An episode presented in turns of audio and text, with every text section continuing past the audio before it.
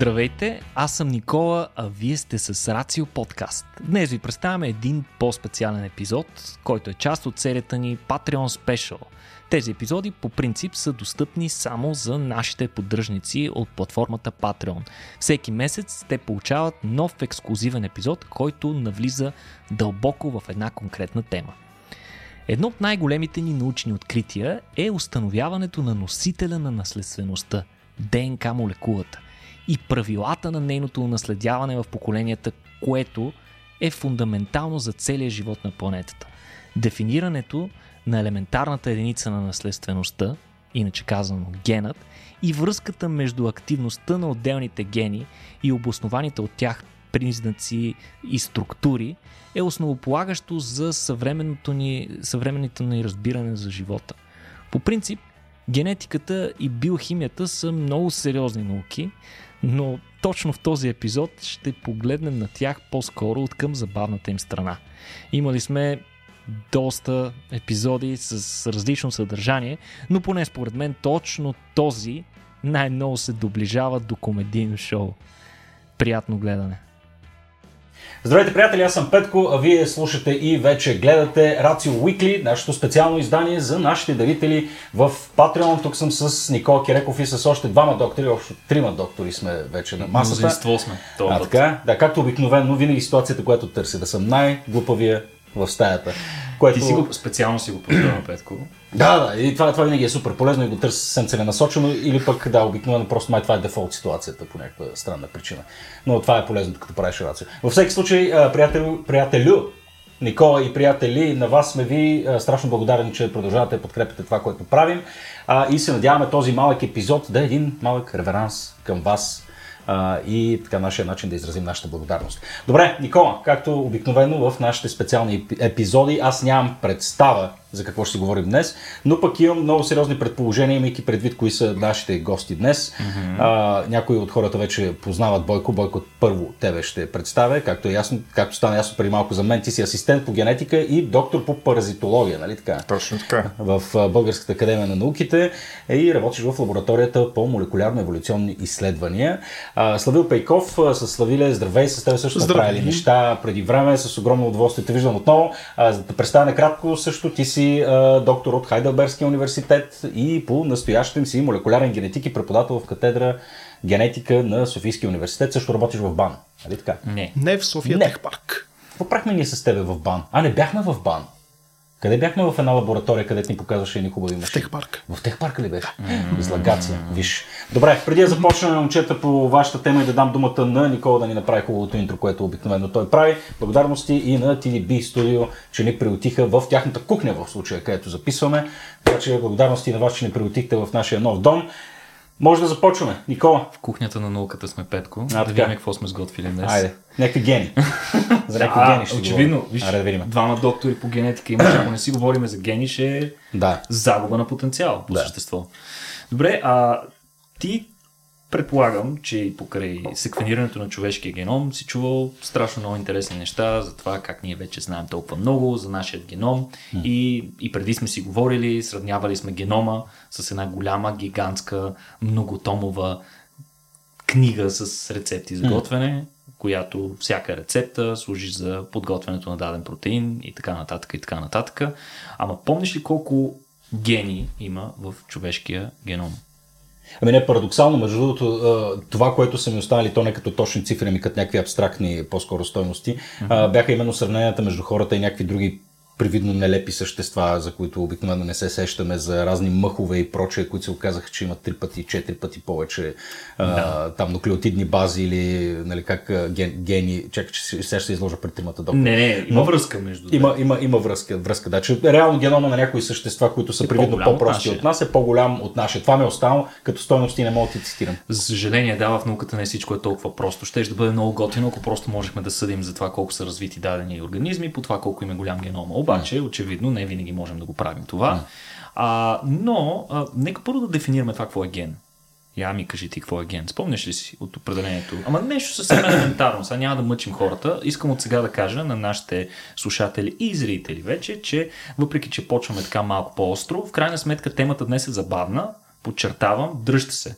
издръжте тази част. Начинът по който аз разбирам гена е като... А, не, ако трябва да мисля за целия генетичен код, аз го разбирам като някаква рецепта, с която се, се, нали, се, се готви, условно казвам, някакъв, някакъв организъм. Се изготвя нещо. А, така. Да, но, но конкретно си спомням, че гените всъщност са така основополагащо нещо в синтеза на протеините. Нали, от гените се по- появяват определени протеини, се разгръщат. Те кодират определени протеини. Точно така. Значи, най-грубо можем да, го кажем. Даже аз тук може би ще си искам и помощ от приятели. А, но най-грубо можем да кажем, че генът е участък от молекулата на ДНК, която кодира някакъв краен продукт. Дали ще е протеин, дали ще е някаква РНК, няма значение, но съдържа някаква информация, която може да се преведе на езика на някаква друга макромолекула. Да, това, това го, Най-общо. знам, просто не мога да го артикулирам. Окей, да. добре. Значи, Което означава, почваме не го от знам, нещо да. просто. Например, кои са организмите или е, биологичните е, конструкти, които имат най-малко гени? А, Вирусите. изкушавам се, да. Вероятно по-малките. Вирусите. създания, Затова да, казах да. конструкти, защото някои хора не ги наричат живи организми. Те са и доста трудни да се наричат живи организми, не отговарят на всички критерии на Той е шаващ ген, реално, който Е, да, да, нещо по същество. Та, например, любимия ни вирус, SARS-CoV-2, има между там 12-20 гена, още не е съвсем сигурно, защото непрекъснато се откриват вътре в рамките на отделните им гени, допълнителни такива генетични елементи, които може да кодират собствени продукти. Иначе има, като говорим за вече макроорганизъм, бактериите са следващите, с малко по-голям геном и примерно какъв е миния... най-малкият геном, който можем да наречем, че е достатъчен, за да поддържа живот такъв, какъвто го познаваме. Това е на бактерията Курсонела руди, като тази а, бактерия е вътреклетъчен паразит, т.е. живее вътре в клетките на конкретно на насекоми и се, става дума за насекоми, които се хранят с а, соковете на растенията, там си живее тази бактерия и тя има най-малкият до сега установен геном, който съдържа около 160 000 нуклеотидни бази а, и това е около 182 гена, вътре се кодират. Това е минимума горе-долу. За сравнение, ние колко имаме? Ти в крайна сметка не ми каза. Човек има около 3 милиарда нуклеотидни бази, доста повече от тази миниатюрна гадна бактерийка и около между 20-21 хиляди, нещо в този диапазон, гени, които кодират белтъци. Иначе имаме други там конструкти, които кодират други неща. Няма да мъчим нашите хора. А, белтък и протеин са взаимно заменяеми понятия в Точно контекст на генетиката. Точно така. До някаква степен, Мисля, че беше и в- да до някаква степен и в кулинарията. Но, а, нека да го сравним, както каза ти. Има други организми, които са, имат по-голям геном от нашия, а всъщност май не са чак толкова а, интелигентни, а, което също е спорно в някои моменти. А, например, рядкото японско растение Парис японика.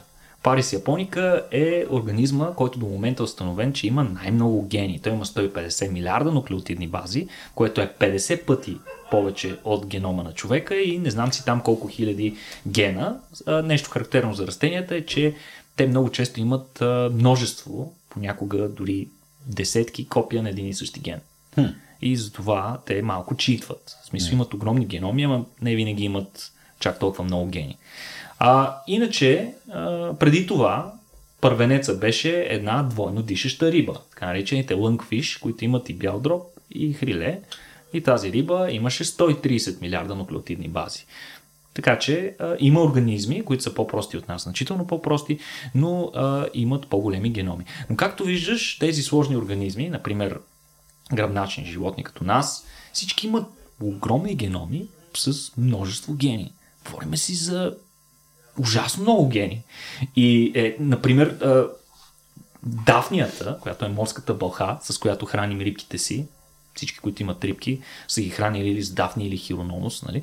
Дафнията е морската бълха, това прахче, което пускате на рибките си. Тя има 31 000 гени. Примерно има много повече. Почти 50% Това са повече. бълхи. Са бълхи, които имат повече гени от нас. Е, аз се очудвам, че прахчето е бълхи. Не, те не са бълхи, така се наричат. Те са ръкообразни. Ръкообразни. А, Ръкообразно окей, същество. Добре, и на фона на всичко това, това, което ни прави моменталното впечатление, е, че има, имат ужасно много субстрат биолозите да работят. Имат много гени, които трябва да помнят. Как се помнят 20 000 гена, например?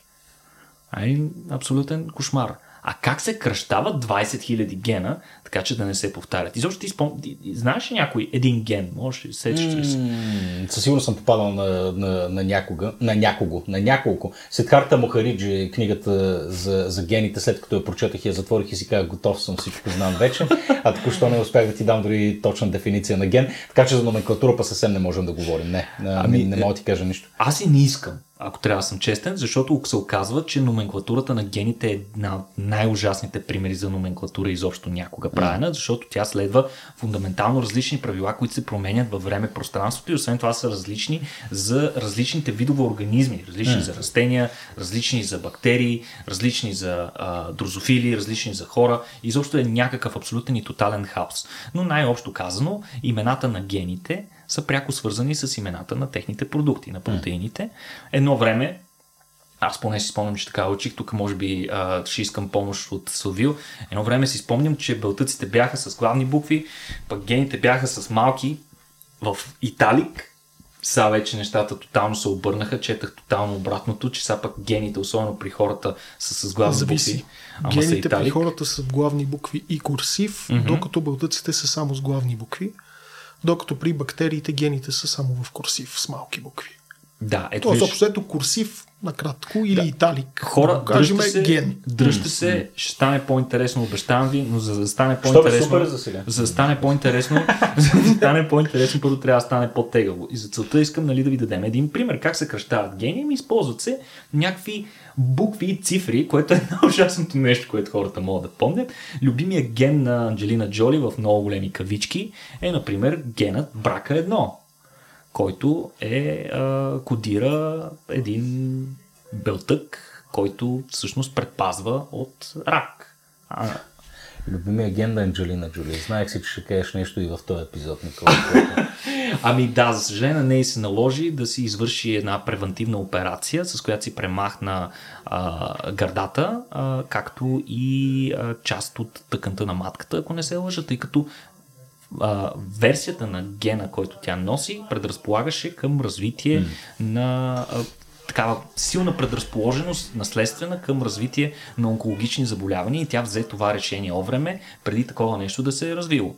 Доста хора в нейното състояние в последствие последваха примера и така нататък, но всъщност гена брака, ние го казваме брака, всъщност той е BRCA1. А това е breast cancer. Да, точно Също така. Превежда се. абревиатура. Ето ти, те всичките се се състоят от абревиатури с а, цифричка. Ето, примерно, един друг ING3 ти е инхибитор в Growth Protein 3, което ще рече инхибитор на един растежен фактор, който няма смисъл да го знаете. И това ми звучи като интуитивна, интуитивна система, бе, Никола. Какво не ти харесва? А тя е отвратителна, защото освен това някои гени са познати под няколко имена и са синонимни, съществуват едновременно в различни системи. Освен това, а, някои протеини, които се състоят от няколко полипептидни вериги, а, пък се състоят от няколко а, различни гена, които а, се, могат да имат различни имена, оформени под различна номенклатура. Освен това, нещо много важно е, че имената на гените не винаги съвпадат с имената на а, протеините, защото двете неща може да са открити по различно време. Т.е. представи си, първо се открива протеина, той се кръщава, а гена бива откриван много по-късно, или пък бива открит, но не бива свързан с този продукт. А. И така двете неща могат да носят различни имена. Изобщо пълен, тотален хаос. И тук само моят въпрос е, вие, уважаеми генетици, как се ориентирате в този ужас? Аз а, първо искам да тотално да вкарам едно лирично отклонение, защото ме вдъхновихте с а, това, че рецептите, готвенето и така нататък. Mm-hmm. А, когато бях трети курс и учих по ензимология много интензивно по време на сесията, затворил съм се в стаята си и чета, чета, чета, чета и там в ензимологията има едни уравненица, работи и въобще ензимосубстратните комплекси са нещо доста централно в ензимологията, много се споменават и в уравненията фигурират като ЕС, нали, ензим и субстрат. И чета, чета, чета. В един момент решавам, че е време да ходя да хапна нещо. Отивам, сипвам си супа, която майка ми е сготвила, загревам си с лъжицата и виждам в лъжицата си ЕС, ензимосубстратен комплекс. И си казвам, Копале това беше. В смисъл, превъртя, превъртя, превъртя играта. В смисъл. Вече може и доста, така, доста секунди се блещих, но също се оказа, че майка ми е сготвила супа от Я и просто по стечение на обстоятелствата Е и С се случили едно друго в лъжицата ми. Ами няма, няма ориентиране лично за мен, просто фащаш и четеш и, четеш помниш тия гени, които те интересуват, Ами, нищо не забравяш. помниш, всичко забравяш, после пак си го припомниш и така нататък. Аз това ще кажа, то това по-скоро се използва като някакъв вид референтен справочник, когато ти трябва нещо. Но предполагам, че ти в главата си имаш много, много гени Горе-долу малко като учене на нов език. Да. Логика не търсиме, просто в един момент това, което ни трябва, трябва да бъде запаметено. До известна степен и в случай на нужда, разбира се, проверяваме. Но тук трябва сега Никола малко ни изведе напред нали, към съвременната ситуация, която е, как да кажем, леко скучна. Сега нещата станаха контролирани, вече има цели консорциуми, всеки поддържа някакъв геном, нали, някак си не можеш да даваш забавни имена, както едно време. Всъщност, може би трябва да върнем малко темата на разговора така към по-добрите стари дни, когато генетиката беше някакси по-романтична наука, един вид като астрономията, където общо ето първият откривател нали, кръщава. И обикновено идеята е нали, да покажеш нещо така интелигентно, нещо хитро, което между другото е лесно за запомняне. Защото представи си така, че ако дадеш някакво такова име, което е МКЗ3415, долна черта, еди си какво, нали, естествено човек не би го запомнил много добре. Но, примерно, ако кръстиш гена Казанова или Ролинг Стоунс, тогава нещата стават малко по-различни. Найс, това се е случило. А, а И- именно, именно за това ще си говорим този епизод. Ще си говорим за гени с нежни и забавни имена, Петко. Ей, ние сме, ние сме като, като европейското кино. Гледаш 25 минути и тогава започва филма. А, абсолютно, абсолютно. Така че само да предупредя, че епизодът ни днес до голяма степен ще е по-подходящ за хората, които боравят добре с английски язик. За останалите ние ще се опитаме да направим всичко възможно да не се усещате. а, Никола ще се опитва, ние давайте свободно да, да, да, играем. Славиле, можеш да си продължиш. Само направо. Славиле, преди да, преди да продължи с интересните имена, понеже каза нещо интересно, за да схванем една епоха като романтична, трябва да я поставим в контекста на нали, настоящата тегавина, която ти описа. Каза нещо много интересно, върху което искам да, да отделиш една-две минутки. Какво значи някои геноми са собственост на някакви консорциуми и те съответно Не си са правят, собственост, а съответно се поддържат. се поддържат. Какво, Тоест, какво значи номенклатурата, именуването на гените вече подлежи на определени правила. Доста сложни, доста комплексни, вече трябва дали да се съобразяваш. Не можеш да дадеш първото име, което ти дойде на ум. Докато в така по-от миналите дни, всъщност цялата работа започва някъде, мисля, че беше приблизително 1910 година, когато Томас Хънт Морган, нали, така, човек е, който всъщност започва да работи с малките плодови мушички, дрозофилите, много известен генетик, Нобелов лауреат, практически сред многото свои мухи с червени очички, керамидено червени, намира една муха, която е с бели очи.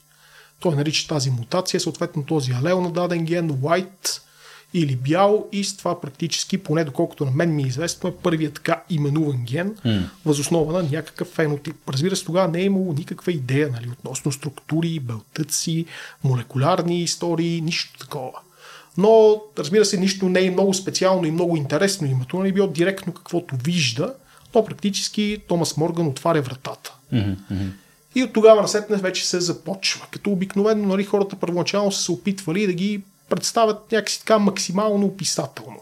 Примерно мутация или алел, който води до черно тяло, ще го наречеме блек. Съответно, нали, примерно такива, при които крилете на дрозофилата са като отрязани, наричаме го кът. Но в един момент хората вече са започнали да проявяват и известна доза креативност Творчество. творчество, нали, нещо, което малко да грабне вниманието. Нали, и така също и един вид, нали, така, генът ти да изтъкне. Тъй като практически, когато ти работиш с даден ген, той става малко нали, като нещо, като твое дете на тебе, ти е супер интересен и ти искаш и на другите хора да им е супер интересен. И сега, ако нещо го кръстиш с три букви от латинската азбука, някакъв 3 или 4 цифрен номер и някакъв индекс, нали, обикновено хората няма да бъдат много запленени. Нека си го говорим честно, Да, докато... ма, то, ма, ма, та, аудиторията не са мас, който да бъде запленен от интересно име, нали? Така, те са, не, вие генетиците не се ли запленявате поради атрибутите на този ген? Абе, Вие само... Противно на всякакви слухове и сред генетиците има хора, нали? И ние от време на време така сме подвластни на някакви такива. неща. Човек. добре, За пред хората държиме нали, някакъв имидж, но когато се опре, нали? Заслужих си го славиле това, не? М, той тук ще е много интересно той да ни разкаже за Казанова и Ролинг Стоунс, но преди това е точно интересен пример за гена ZBTB7. За BTB7. Да, който оригинално имал друго име, казал се POC Erythroid Myeloid Ontogenic Factor или Покемон. който се оказа, че е важен, много важен ген, който позволява на други онкогени да доведат до развитието на рак. Но от корпорацията собственост на Покемон са заплашили с съдебно дело, тъй като това ще е много негативен пиар, че Покемон води до рак. И затова в момента той не се казва По- вече Покемон. А покемон не води ли до рак? Не. Важно е да няма лош пиар сега. Да, И, окей. и за сметка на това, въпреки че убиха покемон сред гените, учените все пак се отмъстиха и има ген, който кодира продуктът Пикачурин. Пикачурин, Петко, кой, това ли ти е любимия покемон? Кажи ми. Да, а, продължавай нататък, не, не, не ме фащай в тази посока. Да. Пикачурин е всъщност ретинален протеин в екстрацелуларния матрикс, какво ти да ти говори това, открит през 2009 година, т.е. сравнително наскоро от японски учени, а името, името му идва от мълниеносната скорост, с която се движи тази малка гадинка. Кажеш, че не е случайно това, че не е случайно. Пикачу. Той много Те бързо, целенасочено много, го много бърза е динамиката, обмена му вътре в клетката и затова са го кръстили Пикачурин. А това е, а, а, когато говорим за всичките тия наименования, в момента ти каза Белия още по времето на Морган, а, Покемон, Пикачурин и прочее, това вече работни имена ли са, официални имена ли са в номенклатурата? В смисъл, това име Пикачурин се използва научната се използва, покемон Не са нарицателни, това ми е мисълта. Не. Има, няма, няма различни, окей. Да, да, когато друг учен иска да цитира нещо свързано с този ген, Казва. Пикачурин. Пикачурин. Найс, добре. Супер. Дайте да ни разкаже за Казанова и Ролинг Стоунс. Моля ти се, да. Сега, преди да започнем с Rolling Stones, може би да започнем с Казанова и един друг ген, т.е. един друг, съответно, алел, наречен Тинмен. Тинмен. Да. Наречен е на железния човек от съответно магиосника от Ос, Да. тъй като съответно тези ембриони, които го имат, не успяват да развият сърца. И точно както железният човек търси сърце, Колко съответно красиво. тези мутации съответно водят до липса на въпросния орган. А при гена Казанова, то е един вид нали, обратното на Тинмен, там примерно при зебрафиш рибките развиват две сърца. Много яко. И са много по-сърдечни. някакси. Много по-сърдечни. А има ли, а, а има ли ген, който всъщност нали, да създава сърце, но човека пак е без сърце? Няма душа. има ли ген на злото, предполагам ми е въпроса, но това няма да питам. Това е за други радиоформации по телевизиите. Това е въпрос за пригала, не е за радиоподкаст. Абсолютно сложен фенотип е злото, Да, но да. то със сигурност ходи по хората. Ако Ходи трябва да сме честни. Първо трябва да се дефинира от гледна точка на етиката какво е зло, за да търсим ген на злото. Бойко веднага му светнаха очите, обаче е доктор И как би го кръстил? Evil, evil Може да е ма- мас мърдър джин, примерно, или 15. serial Също, също това, ще, това, това, това е много интересно за хората, само за да го махнем от пътя, нали, за хората, които са лейци, лейци като мен. А, няма един ген за определено нещо, нали така, за определен. Има, има ген, предполагам, за определено състояние или който кодира определен протеин, който пък прави нещо конкретно, но когато говорим за, за прояви на темперамента, за характера, за по-сложни така, феномени или, или човешки поведения или животински поведения, не може да говорим за конкретни гени, които го предизвикат. Нали? Така, в смисъл, то е една много по-сложна игра. Еми така или иначе сега това е модерно и нещата са част от спектър. Част от спектър са така. ли? Ма не защото е модерно, но защото е така наистина в генетиката. В смисъл, като говорим за нали, the gay е gene, the evil gene или прочее, това, са, това, това е нонсенс. Нали? Така, няма ген, който да кодира само нещо, което, което да те направи зъл или да те направи нали, гей или да те направи нещо по Поне не ни е известен. Поне не ни е известен такъв. Крайно невероятно е такъв сложен фенотип да бъде обяснен с един единствен ген, mm-hmm. т.е. мутация в един единствен ген. Всички тия Да. процеси, които на нас не се струват прости, всъщност са много сложни. Да. Имат страшно много участници. Смисъл, да, ако можем да го кажем съвсем просто, такива процеси, които се срещат по-често, ако те се бяха кодирани от един ген, до момента с технологиите, които има този ген, вече ще, ще бъде открит. Mm-hmm. Тоест, реално погледнато всичките моногенни, такива неща, които се обославят от един единствен ген, вече са или открити, или са изключително редки състояния. Mm-hmm. Тоест, докато Може неща, да, които да дадеш ги- няколко примера? Те за, към, към конкретни болестни състояния, предполагам, реферираш в случая. Всякакви заболявания, примерно може да кажем нали, заболявания, които в момента дори в България се изследват рутинно, примерно муковисцидозата, съответно mm-hmm. гена за муковисцидоза, фенилкетонурията, гена, който предизвиква съответно заболяване. Това, тези заболявания се причиняват от един ген. Да, Хемофилия. Мускулната дистрофия на Дюшен, хемофилията, това са заболявания, които се причиняват от по един ген. И сега винаги остава едно такова усещане сред хората. Като седнеш, като отвориш един учебник по генетика, ти вътре са описани практически почти само и единствено заболявания, които се причиняват основно от мутации в един единствен ген. И човек остава с едно такова грешно впечатление, че всичките мутации и всичките болести едва ли не се подчиняват на това правило. Истината обаче е много по-различна. Има много заболявания, които са полигенни. Те се причиняват от съответно вариации в множество различни генетични локуси. Само, че проблемът е, че те са много по-трудни за обяснение и преподаване и поради това ги няма в учебниците. Mm-hmm. може да кажем да, като бройка, тези, които са в един ген, са съответно, може би, като бройка повече. Но като бройка засегнати хора, техния в това до едно са много редки състояния. Тоест общата бройка е сравнително малка. Едно единствено полигенно заболяване като диабет тип 2 или като шизофрения, съответно сигурно то само има много повече хора засегнати, отколкото всички тези редки генетични заболявания взети заедно. А такива полигенни общи имена за групи гени имаме ли, като си говорим за, за, за подобен вид номенклатура?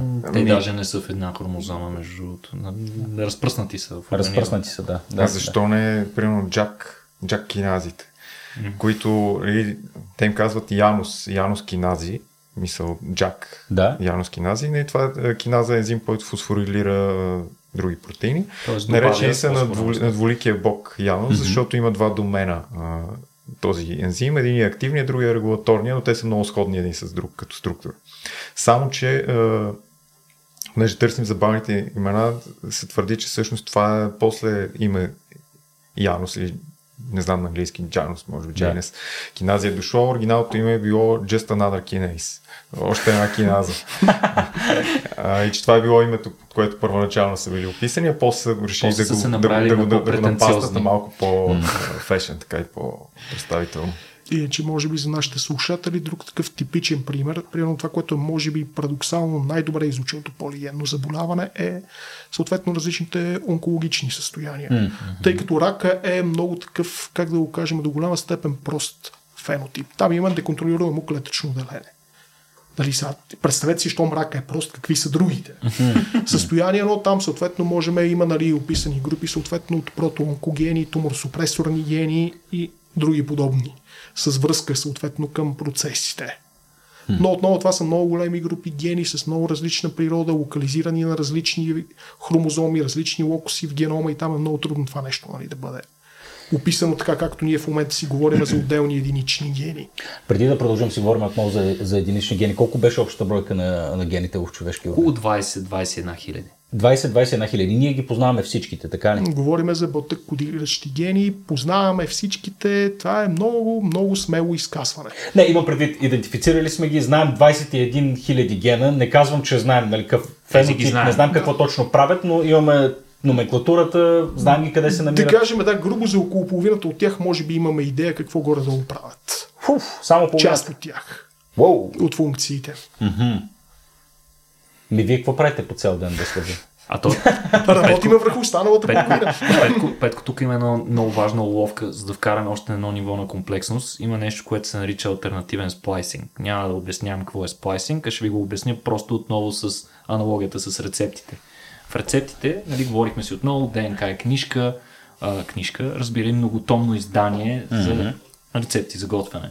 И примерно в някои от супите или някои от манчите, може би си виждал на моменти, тук слагате 200 грама, еди какво спрямо 200 грама кашкавал или пък 200 грама моцарела, но пък ако нямате, ако няма моцарела, може да сложите и кашкавал. Mm-hmm. Тоест имаш известни разновидности mm. на манджите, които ще се получат. Нещо такова е с альтернативния сплайсинг, който позволява ние да получаваме няколко различни форми на един и същи бълтък. Така че гените могат са 21 000, продуктите са Да, аз, аз би го определил и като а, рецепта, в която имаме ред с примерно 20 неща, които трябва да вкараме, но има няколко варианта да отпаднат различни от тези 20 а, неща. И Някои съответно според това, което отпада, се получава нещо доста А, различно. Достатъчно различно, за да работи по различен начин. Тук може да кажем, че Никола беше леко скромен, тъй като може да дадем един пример, един единствен пример за ГМ в дрозофила. Както знаем, малката плодова мушица не е особено сложен организъм на фона на хората.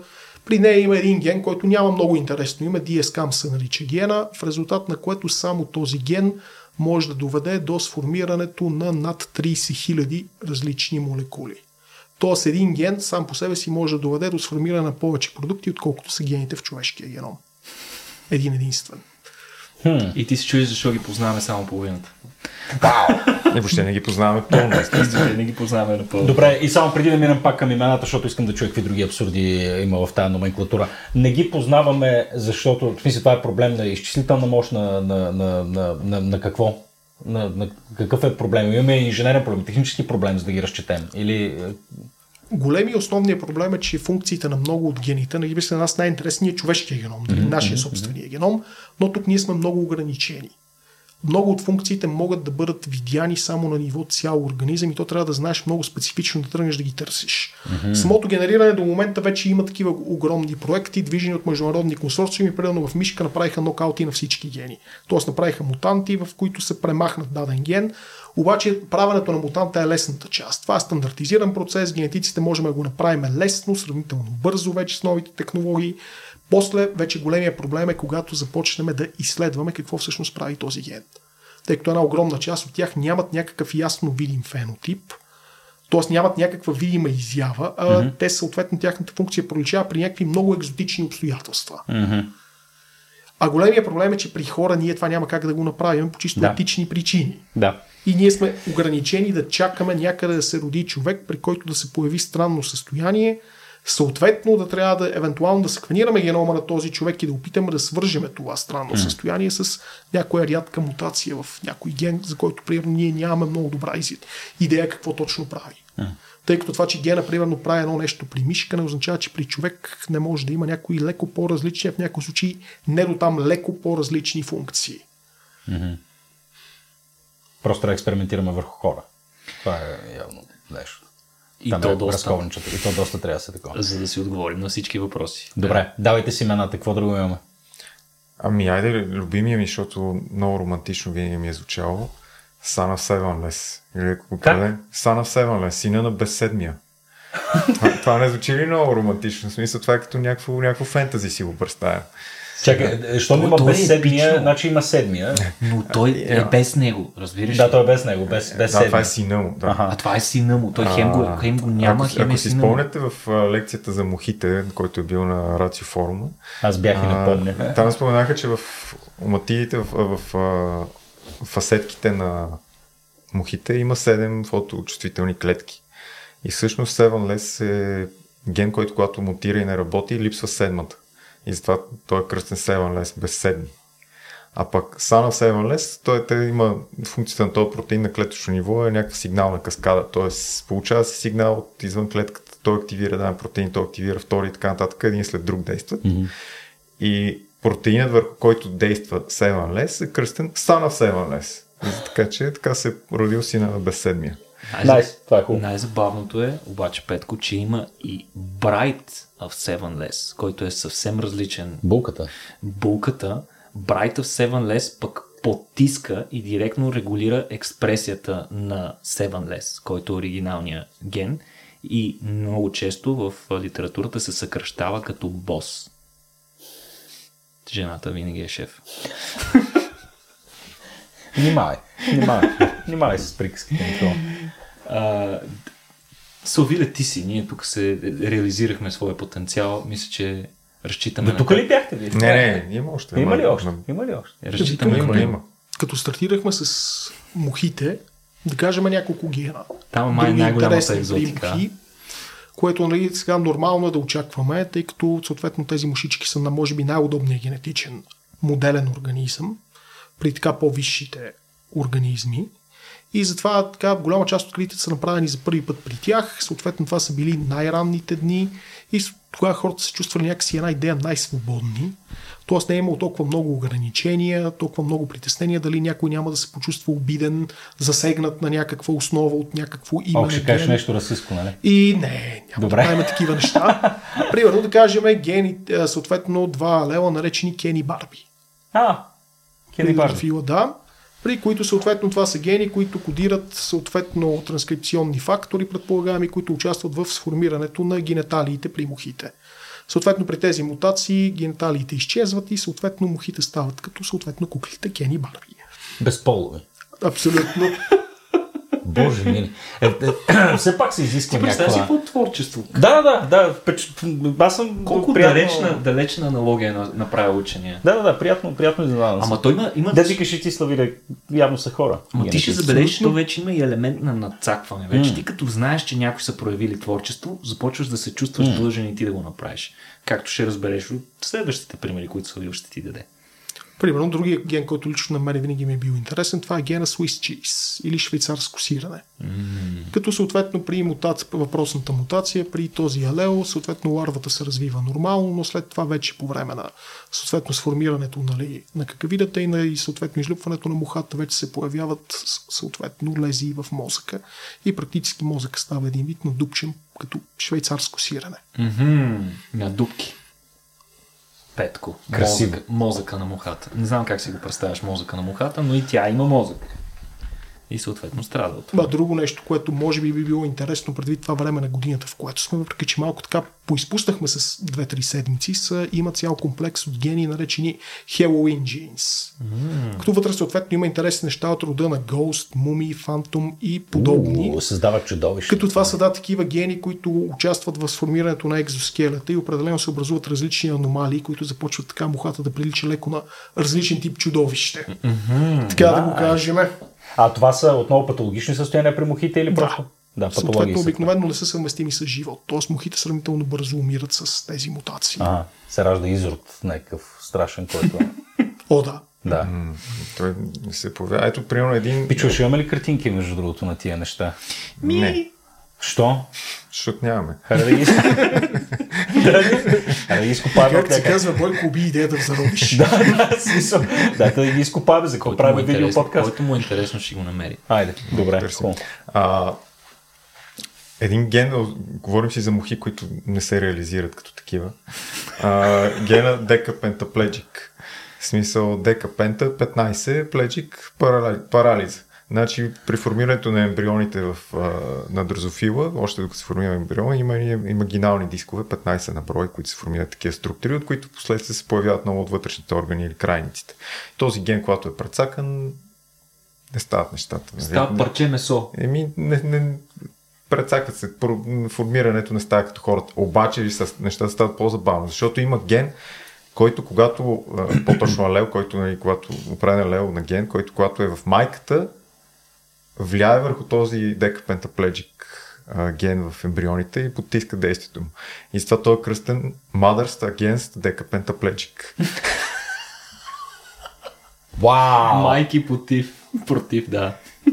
Е, е, е, добре, в та- в тази номенклатура има цели словосъчетания. Има. Има, има неща, Те цели допълнително, параграфи. те бе. допълнително се съкръщават. А докато сме на темата за Хелоуин, аз пък да добавя, че има специална, а, специален ген, кой, който се е открит установен при а, рибките а, зебрафиш. А, то как се води на, на, на български? Риба зебра. Не, не, не, не. Добре, имаше... Да. Да, забравяхме българското наименование. Нещо някои хора може да го имат в аквариумите си в момента да звереят а, на сушалки. Заслужено съвсем, между Абсолютно другото. заслужено. Въпросният ген се казва Дракула и той всъщност кодира а, ген, който прави а, рибките много високо чувствителни на светлина и които всъщност странят от светлината, а в крайна сметка е и несъвместим с живота, защото след време животинките умират. Добре, това са, това, са, това са гени, които са открити само и специфично в тия същества. В смисъл, в нас няма ген Дракула, същия ген, който просто да прави нещо различно в комбинация с останалите Не гени. Нали така? Ама ще стигнем и до там. Значи има, има и човешки гени, които... Да. Има аналози на някои от тези гени, които Аха. съответно карат някои от лекарите да се чувстват доста неудобно, ако трябва да обяснят на пациентите си защо гените, с които работят, са кръстени така. Ага. Представям си, опитваш, опитваш ли се да се представиш на място на някой лекар, който трябва да каже съжалявам, съжалявам господине, но вие имате сина, на- сина на безседник. Не искам да се представя на място, на който и да било лекар. Имате мутация в сина на безседник. Има и друг протеин, като каза Дракула, който, протеин, който се казва драколин. М, И между другото много лично къде се намира в слюнката на прилепите вампири. има антикоагулантно действие, т.е. пречи на кръвта на жертвите им да се съсирва, за да могат да си пинат повече. Това, това, това извлякли сме го и сме го впрегнали да работи в медицината, нали? Или... Не, не за момента, тъй Не. като Но да кажем, че тъй като Никола повдигна интересната тема за Дракула при рибките, при рибките има серия още от Триалела, които са наречени Каберне, Шардоне и Ризлинг, Специално за любителите на вино. което е изключително интересно връзката с Дракула. Каква е, тъй като тези мутации съответно водят до промяна на бройката на червените кръвни клетки. Съответно при рибките, т.е. те водят до чисто визуална промяна в цвета на кръвта. И именно поради това, поради намаляване на интензитета, са наречени на съответно трите разцветки вино. Ха, има ли розе? За сега, поне аз не знам. Какво друго? Давайте, продължавайте. Много са яки. да нас Слави, да ти имаш най-много, давайте си. И примерно да се върнем на гена Rolling Stones. М. Защо някой би кръстил гена Rolling Stones? Не знам дали знаете как ние имаме чувството за равновесие. В нашето вътрешно ухо има едни такива малки структури, като мънички камъчета, наречени отолити, които практически играят ролята на сензор, който на гравитацията ги натиска надолу и така ние знаеме съответно посоката нали, на къде съответно се ориентираме, докато при съответно тази мутация тези мънички структури са изместени един вид изтъркулени на страни. И затова явно, съответно, изследователят е решил, че най-точното има за това нещо би било Rolling Stones. Найс. Между това, което каза за тия малки структури, защо това не съм го учил в училище, ми е въпросът. Това, искам да говорим за тия малки структури. Много, След много това се случва си цялото го, нещо, се го в случва... 8 клас. Това цялостното нещо се случва в много мистериозната структура, която е трудно да се обясни на тинейджери, нарича се слизест лабиринт. У. Ние само за такива лабиринти си мислиме в 8 клас, според мен. ама за слизасти неща. за слизести неща, със сигурност. Абсолютно. Какво друго имаме? Я да видим. А, за, за Хеджхок ще деш ли, ще кажеш ли, за- или аз да кажа? За, Разкажи, той е много актуален, нали сега излезе филм. Така ли? Топа един С филм. Типа, къде А, спиш? ми, Има втора част. Е, е, Далеч по-ужасна от първата. Добре, добре. Е, това е. Първата При далеч по-ужасна При филмите е често срещано. Обикновено компютърните игри са, изчу- са изключения, където втората част или третата могат да е по-добра от предишната. Абе и филми има. Терминатор е Не, показател. добре, ама то е изключение. Да. При е. мозък. Знаеш, че не съм гледал нито един от всичките кръстници. Верно. Е, сега гледайте как ще бъде студиото. В смисъл. А, Аз не съм гледал нито един пълен Star Wars, между другото, което е далеч по-скандално, според Добре, мен. добре. Но така. Наскоро да. запознах човек, който не е гледал матрицата. Както и да е. А, Хеджхок е протеин, който отговаря за, отново за формирането на дрозофилите, на мушичките, смисъл правилното формиране на ембрионите. И когато е му- му- мутирал, се, не, не успяват вътрешните им органи и така нататък се формират като хората и се наблюдат, ембрионите добиват някакви изпъкнатости по тялото, които са уподобени на таралеж. И оттам идва хеджхок. И той има, има три гена, които са му аналог при а, хората.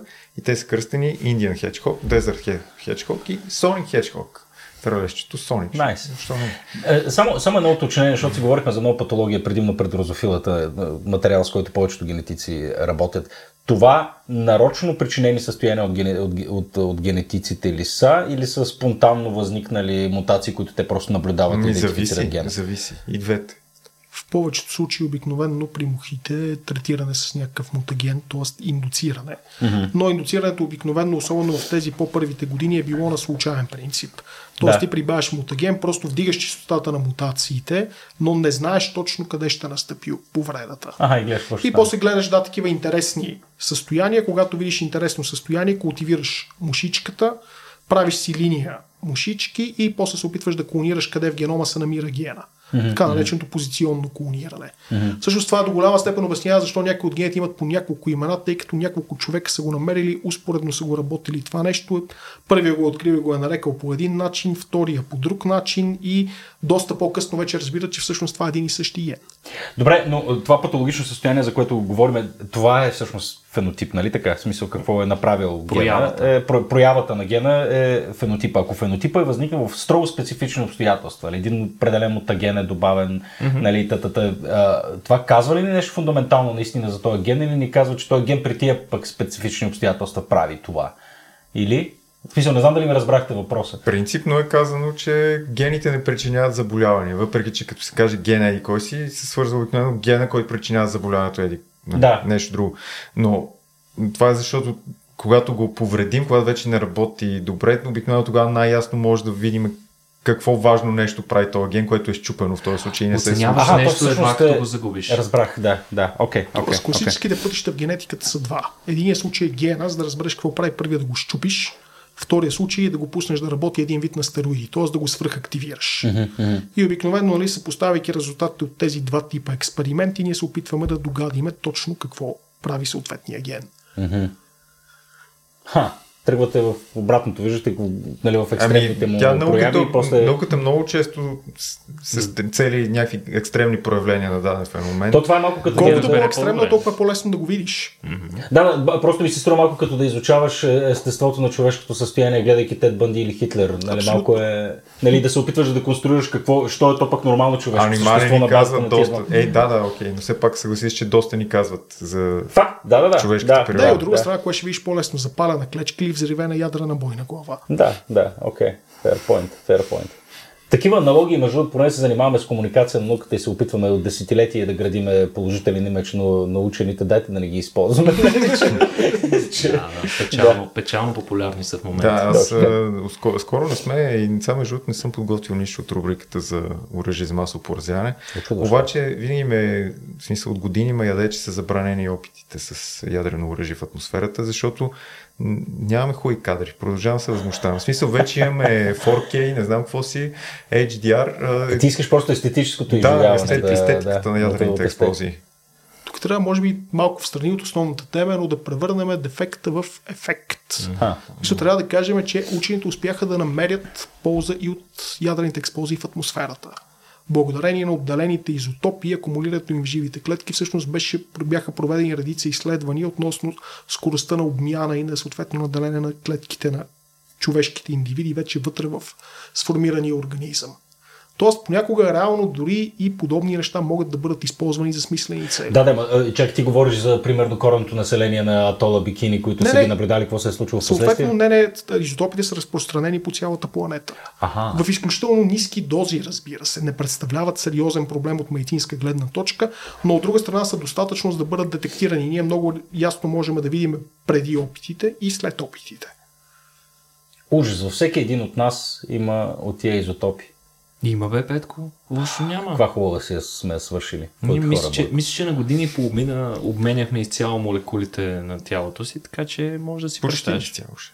Няма Ай. да е съвсем изцяло, защото Да. има клетки, които не се делят, тяхното ДНК със сигурност си остава. Да. Всъщност станахме всичките участници в един голям пулс чейс експеримент. Супер. Да, поне, може и поне трябва да дадем а, HD камери на Северна Корея, като няма да почваме с нови експлозии. Говорейки си за готини неща, които се случват, Защото говорихме за Северна Корея атомни Не, не, експлозии. говорихме Да. да. за естетиката на злото, на да. ядрените експлозии. Нали, колко готино би било, ако можем да ги заснемем най-накрая с, високо, с камери с висока разделителна способност, а не тия зърнисти гадни изображения, които трябва да прилагаш въображение. Та говорейки си за готиното и естетиката, ето, че и учените могат да оценяват това. А, в случая ще си а, ще споменем едни други гени, които са установени за първ път при дрозофила. Това са така наречените toll-like рецептори и toll-like гени. Toll-like, нали, малко странно звучи, подобно на тол. Какво е тол? Ще разберем след малко. Всъщност тол идва от немски. И тол всъщност е като на английски cool. И е всъщност готино, страхотно, невероятно, amazing. Нали? Топ. Да, и всъщност това е продукт на а, двама учени, а, А, вау, а това ако успеш да го прочетеш, съм много впечатлен. Кристиан Нюсейн а, Волхарт и нейният колега Ерик Вайшаус. Би трябвало да е така. Не, не, не. Вайшаус. Не, нямам идея как е, ама не звучи правдоподобно. Не Така. знам как е, ама не е така. Не е така, да. Добре, не е така. Окей, та, те всъщност са, са използвали при наблюденията на дрозофила, са използвали специален микроскоп, който е можел а, да се наблюдава а, от а, двама учени едновременно. Имало е а, приставка, която разделя изображението, така че двама учени едновременно да наблюдават едно и също изображение. И всъщност те са наблюдавали, разбира се, отново мутанти на различни дрозофили и в рамките на един от тези ембриони, които те са видели, който е бил белязан по определен начин, те са забелязали, че това белязване се натрупва специфично в предната част на тялото, което е било много неочаквано и е така самия ембрион е започнал да изглежда много яко и двамата е, е, едновременно са възникнали Тол, което, Тол. тол, което на немски Cool. ще е cool, яко и, и си останало Tall like, tall like jeans или Колко tall, яко да изглежда ембрион, който се е развил по разстранена. Пак казвам, не правим майлстове за на А учените между с този тол, тол, Това е толкова по-немски. То лайк рецепторите, после се оказа, че са много важни играчи в а, имунната система. А, аз като имунолог а, нали, доста съм учил за тях. Те са много важна част от а, нашата първична сигнализация срещу вируси, например, и срещу а, и, при разпознаването на а, различни елементарни бактериални структури, така че нашата имунна система да може да реагира веднага, щом видиш съответните врагове, а не да чака ние да си изработим антитела и специфични клетки. Mm. Така че то лайк рецепторите са много важен играч в имунната система и дефекти в а, тези рецептори, които в момента мисля, че са 12 открити такива рецептори, причиняват а, частична или а, по-сериозна имуносупресия. М. Вече това са важни гени, виждаш ли? Наистина са готини, да. Наистина са cool. Славили на тебе Като заговорихме за готини и красиви гени, някакси не може да не споменеме за Ван Гог. Я. Чакай, нека позная. Фенотипа нямаш ухо. Или нещо такова. Как се каза, почти го оцели, Почти. но на 50%. Тук днес си говорихме за рибки и за мушички. Съответно, Ван Гог е комбинация измежду двете. Точно както Петко каза, при Ван Гог, при рибките нямаме ухо. Сега, принципно, нали, много хора биха се чули, добре, ние при рибите нали, не виждаме много, много Веднага си представих шаран суши. Но, както се оказва, при зебрафиш имаме добре оформено вътрешно ухо. Нали? Средно и външно ухо нямаме, но тук говорим за размерите на вътрешното ухо. Но това, което е интересно, че при дрозофили, съответно същата мутация в сходен генетичен локус, този, който е аналога при тях, води до образуване така на един много странен модел на изглед на съответно на крилете, които много наподобяват на съответно звездното небе от известната картина на Ван Гог. Аха. Комбинирайки двете неща заедно, съответно изследователите наричат въпросния Лео Ван Гог. Супер. Жестоко. Бойко, ти какво имаш за мен? Ох, кой ще, кой ще говори? За Excel ли? Ти? Не, не, не. Excel? Не, не. Чакай да имам още. Добре, Инди добре. и тогава. така нататък. Инди, добре, ма Давай, не, Инди, не, не, Инди. не, не, аз е, просто искам да кажа за Sweet. Добре, давай за Суи. Sweet е фа- фамилия от а, глюкозни, нали, захарни, да ги наречем, а, транспортери, протеини, които пренасят. а, Много креативни. Да, и те са много разпространени. Тая фамилия има ги при всички организми горе-долу, почти при всички. И всъщност sweet sugars will eventually be exported transporter. Sweet. Sugar will Sugars eventually be, be trans- exported be- transporter. Добре. Sweet. Какво, какво, даже мога да възкликнеш sweet. Да. Колко удобно. Сега като дойдохме на така на сладките неща, някакси ми стана едно коледно. А, разбира се, по коледа какво се случва в България, какво може да стане, освен да гледаме Властелина на пръстените или Хобит за пореден път по канал 1. О, че хубаво. И от тази гледна точка има един така интересен ген, който е наречен смок. А, Съответно, защо е бил наречен смок на името на Смаук. дракона? Смаук. Защото, съответно, той потиска една друга група от гени, наречени съответно нанос, които са всъщност джуджета. Тоест гена открадна тяхното злато и ги прогони съответно от тяхната пещера. всичките тия примери, които ги даваш, са от онова отминало хубаво време, за което говориш. Това Не, времето някои, на Толкин някои, някои от тях остават и до ден днешен. Да. В смисъл тези наименования продължават. Те са добили вече определена гражданственост, срещат се по статиите. Нали? Трудно е нещо, което е било възприето да бъде изличено и така съответно премахнато с едно движение. Така че обикновено, нали, вече да кажем, до голяма степен това често не са официални названия, но те остават в пространството. Стават един вид генетична субкултура или генетичен сленг. Генетичен сленг. Говорейки си за приказни герои, няма как да не споменеме и един от моите пък любими гени. Това е ген, генът Кени. Кени. Кени, като Кени от Саут Парк. Да, бе. И генът Кени, какво Какво беше прави? Кенеди? Да умира постоянно. Абсолютно. Всъщност а, а, организмите, които имат мутация май въпросния гад, ген, а, които имат въпросната версия на гена, който се нарича Кени, а, всъщност а, умират след два дни, след като са започнат развитието си. И както знаем в сериала. Ама всеки път по различен начин, предполагам. Тук не се казва, но а, явно за да... Кени. Кени, генът Кени. Виж как е увековечен вече. Ето го. Супер. Кени, Кени е топ. Кени ми е любим за сега. А, тук е един ген, който се казва Мелстриом, Мелштриом, Майлстриом. Какво беше Малстрем? А, това е ме водовъртеж. познато. А, да, Водовъртеж да, да, идва да. от, да, от примерно старохоландски или нещо подобно.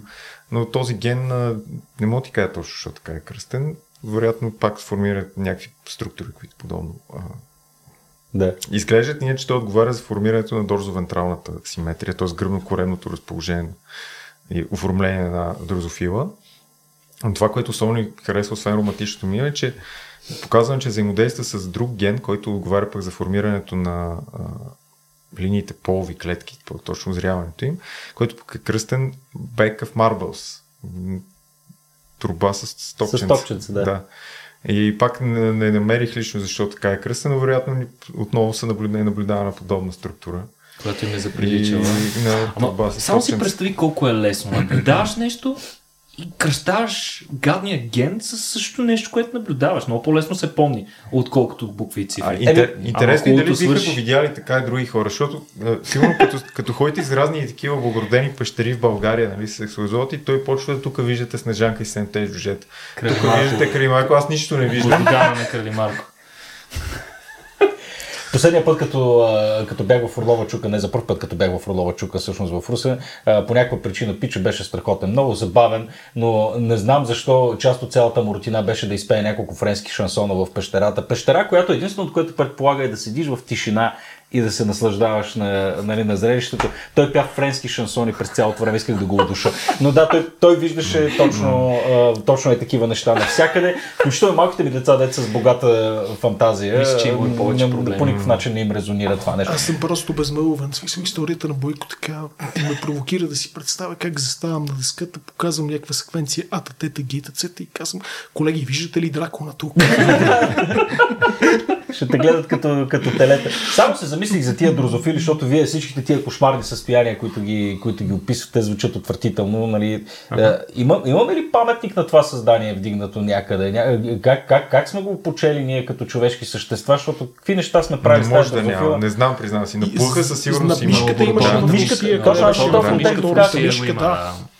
Мисля, че на жаба също имаше някъде, но Да. за дрозофила... Дрозофила никой още. Да. Колко време живееше това е дрозофилката? идея. Какво беше? Ако не Колко поколения? успеем да намерим, ако няма никъде съответно паметник, може да вземе да направим. Айде, айде, това ще е готино. Как се казва, няма да бъде много голям, лесно ще намерим съответно Има, нужната има, ето и намериха веднага. Има в университета в Орегон глава, паметник глава на дрозофила. Е, глава, ние ще направим на цяла, Цяла, дрозофила. на цяла, полупроводници и цели. Е, тук може да се обърнем към, към, към, към, към нашите приятели, патреони и хора, които ни слушат, дарители. Ако пък отворим така инициатива, Трябва да сте ще първи. го популяризираме и хората от Рацио ще направим паметник на И ще е, на, ще е на нива. В смисъл, ако съберем малко пари, ще е от картон. Ако е повече от... А, Примерно, гипс, примерно, после от... Не, Ще го докараме добро. Обаче трябва да си изберем е, здрава дрозофила ли ще е или някоя, която да е Здрава, събирателна на всичките тия патологии, които Еми, обяснихме. тя трябва да е някаква без, безформена маса. Да. Ужас. Добре, Е, добре, това е най-низкото ниво. Как, Супер как се казва, колеги, тук викам най-добре е да теглиме границата и какво по-добре, освен това да теглиме чертата, е от гена, който се нарича Шенген. Шенген. Много наша, много българска тема в конкретния момент, но Абсолютно. има ген, наречен Шенген, който отговаря за сформиране на една граница между определени клетъчни структури в ендодермата. Гледай, ти има Шенген, не е ли за премахване на граници? Това нещо не е сванал идеята. Бе, нали? за нас Къде? в момента си е по-скоро граница. От коя да, държава за нас си е граница. Да, да, да, така е, така е. Гледай ти. М, Айде, Никола, моля те, разкажи за Excel. За кое не? За Excel не мога, ти ще разкажеш, аз него не го Какво е знам. на Excel? Искате ли аз да разкажа за Excel? Не, не, не, не, за не, не. Excel. За искам, Excel, много за. Excel най-накрая. За Добре. Excel най-накрая. Нека да си споменем един важен ген, който е много популярен сега покрай празниците. Това е Има генът, популярен ген покрай празниците. какво? отново при дрозофила, отново при дрозофила, това е генът Cheap Date. Cheap date. Да, т.е. ефтина свалка. Е... Чакай, че аз се опитвам, нали, прелюдията към кое, нали, Не е ефтин- е популярното по Не е ефтина форма. Ага. Ефтина свалка. Идеята е, че всъщност тази мутация води до това, че а, съответните плодови мушици стават много по-чувствителни на алкохола. О, гледай ти. И по-дашни, вероятно. И разбира се, след чип дейт можем да допълним с гена, който е за фосфоинозитол 4 киназа алфа. Това, любимия ми. Както се казва, като ген не е нищо особено, с продукта също не представлява много интересно, обаче съкрещението му е пичка. О, Джизъс. Кой иска да го повтори за хората, които не са чули? Айде, айде си пре... а някой да го каже бавно напоително. Не дей, не, никой. Никой да не го прави. Всеки си превърти, ако иска да чуе. Добре, кой ще каже за Индия? Инди. Индия е натриево-сулфатен транспортер, а, като е показано, че и при някои експерименти, че мутации в него водят до удължаване на живота на дрозофилите. И с това Индия I'm not dead yet. I'm not dead yet. Найс.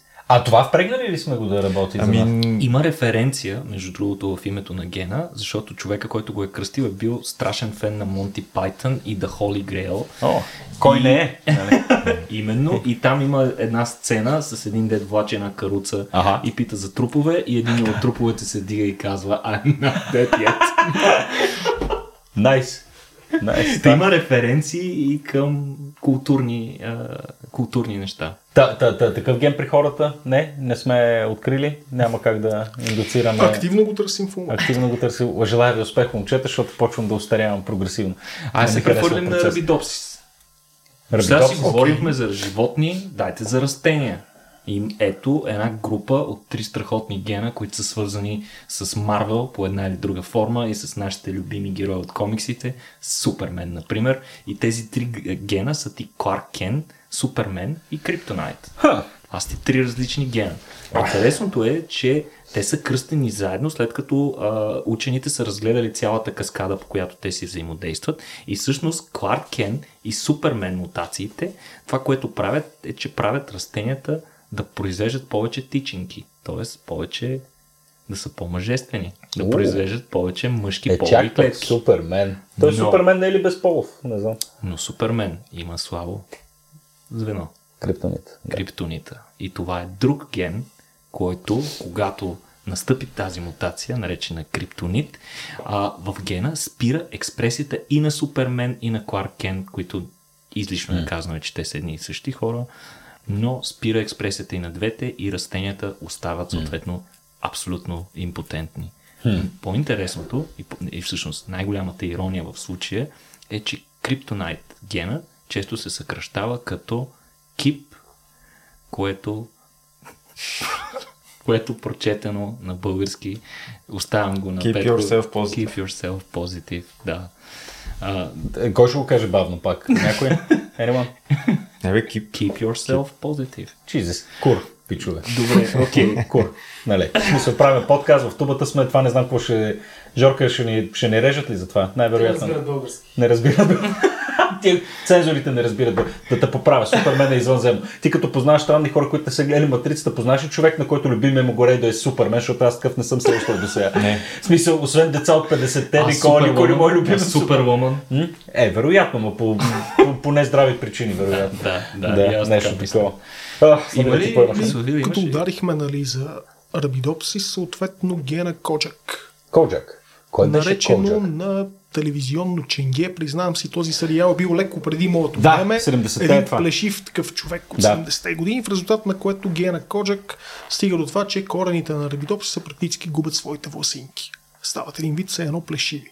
Аха. А от друга страна, това, което го контрабалансира е съответно Алела Уерлуф или Въркулак, при което става изключително така в кавички космато. Аха. Найс. Аз понеже, понеже ти казах, че съм си правил генетичен тест, там ми бяха казали, че вероятността да, да направих е тази глупост, както в е, така, ретроспекция вече нали, разбрах, че съм направил голямата кретения, си го направя това. Както и да е, но там, там, ми- там при резултатите ми излезе, че шанса да съм плешив е нисък, нали, което викам мерси пичове, затова ли дадах тия пари.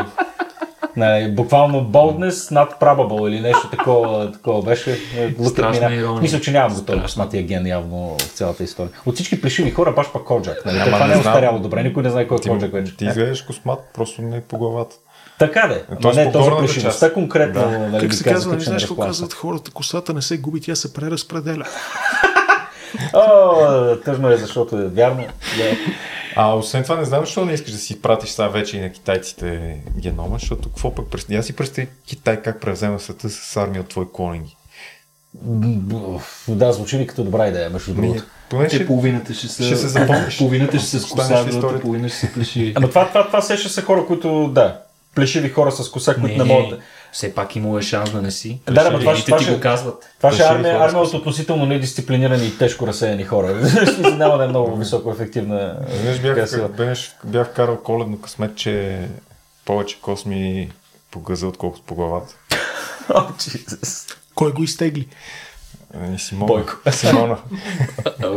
Добре, а, момчета... Надявам се да не ни слуша в момента. Да, и аз се надявам. А, значи, на фона на, на, на цялата тая в горея, която изляхме и тези безумия при кръщаването на гени, очевидно на някакъв етап в генетиката е имало страшна анархия.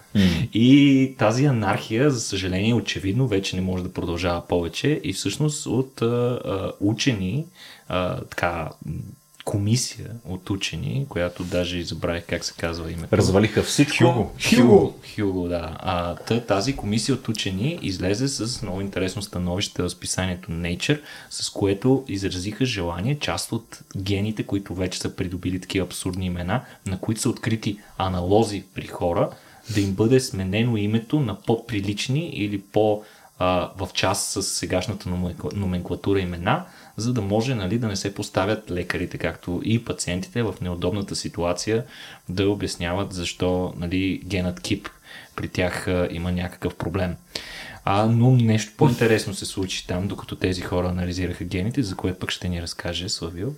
Само да, само да вметна преди да кажеш, че това е тъпо. Отнемат ни нали, парченцето човещинка Най- а, най-хубаво. от цялото. Най-хубавото ни отнемат. Най-хубавото. Да.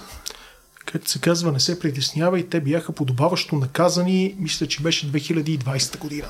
Тъй като тогава Hugo, което, нали, може би за заинтересованите слушатели е абревиатура на Human Genome Organization, Ага. Съответно, това е организацията, която отговаря нали, за поддръжката на човешкия геном. А, има си специален комитет към нея, който отговаря за номенклатурата. Тоест, това е група от хора, която определят точно как се казват съответните Нещо гени. като грамър на цистите в генетиката. Абсолютно. HGNC се нарича въпросния комитет. Та, този комитет се събра и заседава дълго време, за да смени, мисля, че бяха имената на 27 човешки гена. При това е доста интересно, тъй като генетиците не обичат да сменят имената на гени. Това е причината, поради която нали, съответно решенията нали, на Хюго за преименуване не се посрещат общо взето с голям ентусиазъм, защото в един момент едно име дали ще бъде абсурдно, дали ще бъде много скучно, но то е проследимо. Докато в момента, в който ти смениш въпросното име, когато човек започне да търси из базите данни, възниква вече един такъв сериозен момент от грешка, да изпуснеш нещо. И това, което трябва да споменем, нали, може би за да стане леко по-сериозен нашия разговор, че в съвремието вече имаме много повече машини, които секвенират съответно нашите геноми вече на много ниски цени и съответно много малко наистина подготвени хора, които да анализират тези данни. И съответно при, налага се една огромна част от тези данни да бъдат анализирани от машини. Сега не знам дали нашите слушатели имат представа, но в някои случаи, ако примерно секвенираме един човешки геном, е възможно да намериме милиони разлики спрямо референтната секвенция. И ако имаме някакво заболяване, обикновено за моногенните заболявания ние трябва да намерим една. Една от милиони, а за тази една обикновено клиничният генетик на един пациент има време от порядъка на 1 до 4 часа. И както се досещаме, това нещо няма как да стане на ръка. Това нещо трябва да стане с компютър. И докато за човек, нали, примерно ще му кажем, айде този ген от днеска, нали, примерно е расистски, няма да се казва така, ще се казва малко по-иначе. За човек това не е голям проблем, но за компютърна програма това може много сериозно да обърка нещата.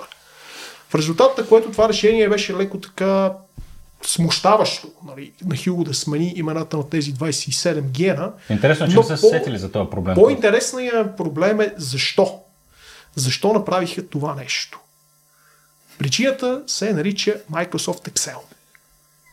Това ли се, имахте че- предвид под Excel? Абсолютно. Оказва се, че една огромна част от таблиците в крайна сметка се разпространяват под формата на различни електронни таблици, CSV файлове, които чисто и просто по аналогия повечето хора цъкват върху тях и си ги отварят с дефолт програмата, която е Microsoft Excel. И когато Microsoft Excel срещне ги на March 1 или Oct 4, ги превръща в 1 март или 4 октомври. Това нещо се случва по дефолт и съответно тези неща си остават така. Беше направено такова сравнително изследване, при което изтеглиха от най-известните списания Nature и Science, качени съплементари данни към статиите и установиха, че близо една четвърт от статиите, говорим най-висока летва списания, Да. съответно минали през рецензия, през ревюъри, през всичко, в една четвърт от таблиците присъстват подобни замени. И ако това нещо тръгне да бъде анализирано после от автоматична система, както се казва, много лесно може да стане от играчка плачка. Тъй като поради една или друга причина Microsoft нали, отказват да изключат това нещо по подразбиране, прехвърлянето на формата към дата, Hugo реши, че като най-лесно, просто и безболезнено ще бъде просто да преименува въпросните гени. Вау! Да ти разпознае Excel Вау! гените като дати, Петко. Секвенирахме 1 март. Опитам се да се сетя дали няма по, по, по, по-логично По-лесен начин да го разрешим По-лесен това? начин, да. Ако Ами, са тия мислили 23 са. гена, имаме ли списък с, с това, с, В с момента, които освен променят? Oct 4 и March 1, нали, не мога да кажа. Въпросът е, имало, имало такива, които са били обидни, Да, това, да, за което да. Никола Не, не. Не, имало такива тези, които това са само 27 гена, които Excel разпознава като дати. Аха, аха, аха. Септ едно е спенен на септин едно. Jesus. Ама не, то това е, това, е- това мисля, че като нещо, което е Би било необходимост, а не е да, проява на трябва да видим съответно хората, нали, кой е така почетен на неговата рождена дата, да е имало в началото ген кръстън на него. Да, да. Very nice. Еми, страхотно момчета, чудесно. Чукнахме един час, може да си говорим за гени пак. Искам пак. Искате ли пак? Айде пак. Е, Винаги сме готови. Не, защото вие виждате смисъл ти, като, като почнеш да говориш за едно нещо и аз имам толкова, толкова много въпроси. Да. Към... Не трябва да, трябва, трябва да си променим малко форматите, но да, във всеки случай благодаря ви за този разговор. Ние благодарим. Така ли, така ли се За нас беше да? удоволствие. Както винаги, нали така? Добре. Разбира се. Приятели, надявам се и на вас да ви е харесало и да продължите да ни слушате и вече гледате. А, оценяваме много сериозно вашите, вашите дарения, които, които правите към нас, защото те подмагат не само този подкаст, който ние правим, а, а и всички останали събития, както Никола обича да се изразява на цената на един дюнер, а, комуникирана наука в България. Нали? Така. Абсолютно. Нали така, и да. имаме възможност да направим такива епизоди, които очевидно няма как да пуснем публично. Да, така че, а, да, страшно много ви благодарим и се надявам да продължите да ни слушате и да продължите да ни подкрепяте и това. До следващия път. Чао! Е, надявам се този специален епизод да ви е харесал. Ще намерите още като него в серията Patreon Special, ако станете наши патрони. Освен достъп до месечните ексклюзивни подкаст епизоди, патроните участват и в затворения Discord чат сървър, където обсъждаме новините от света и на науката, културата, обществото и какво ли още не. Те също получават безплатен достъп до нашите събития и дори коледни подаръци от нас от Рацио. Вижте повече в линка в описанието на епизода или отидете директно на patreon.com наклона на черта RACIO.BG.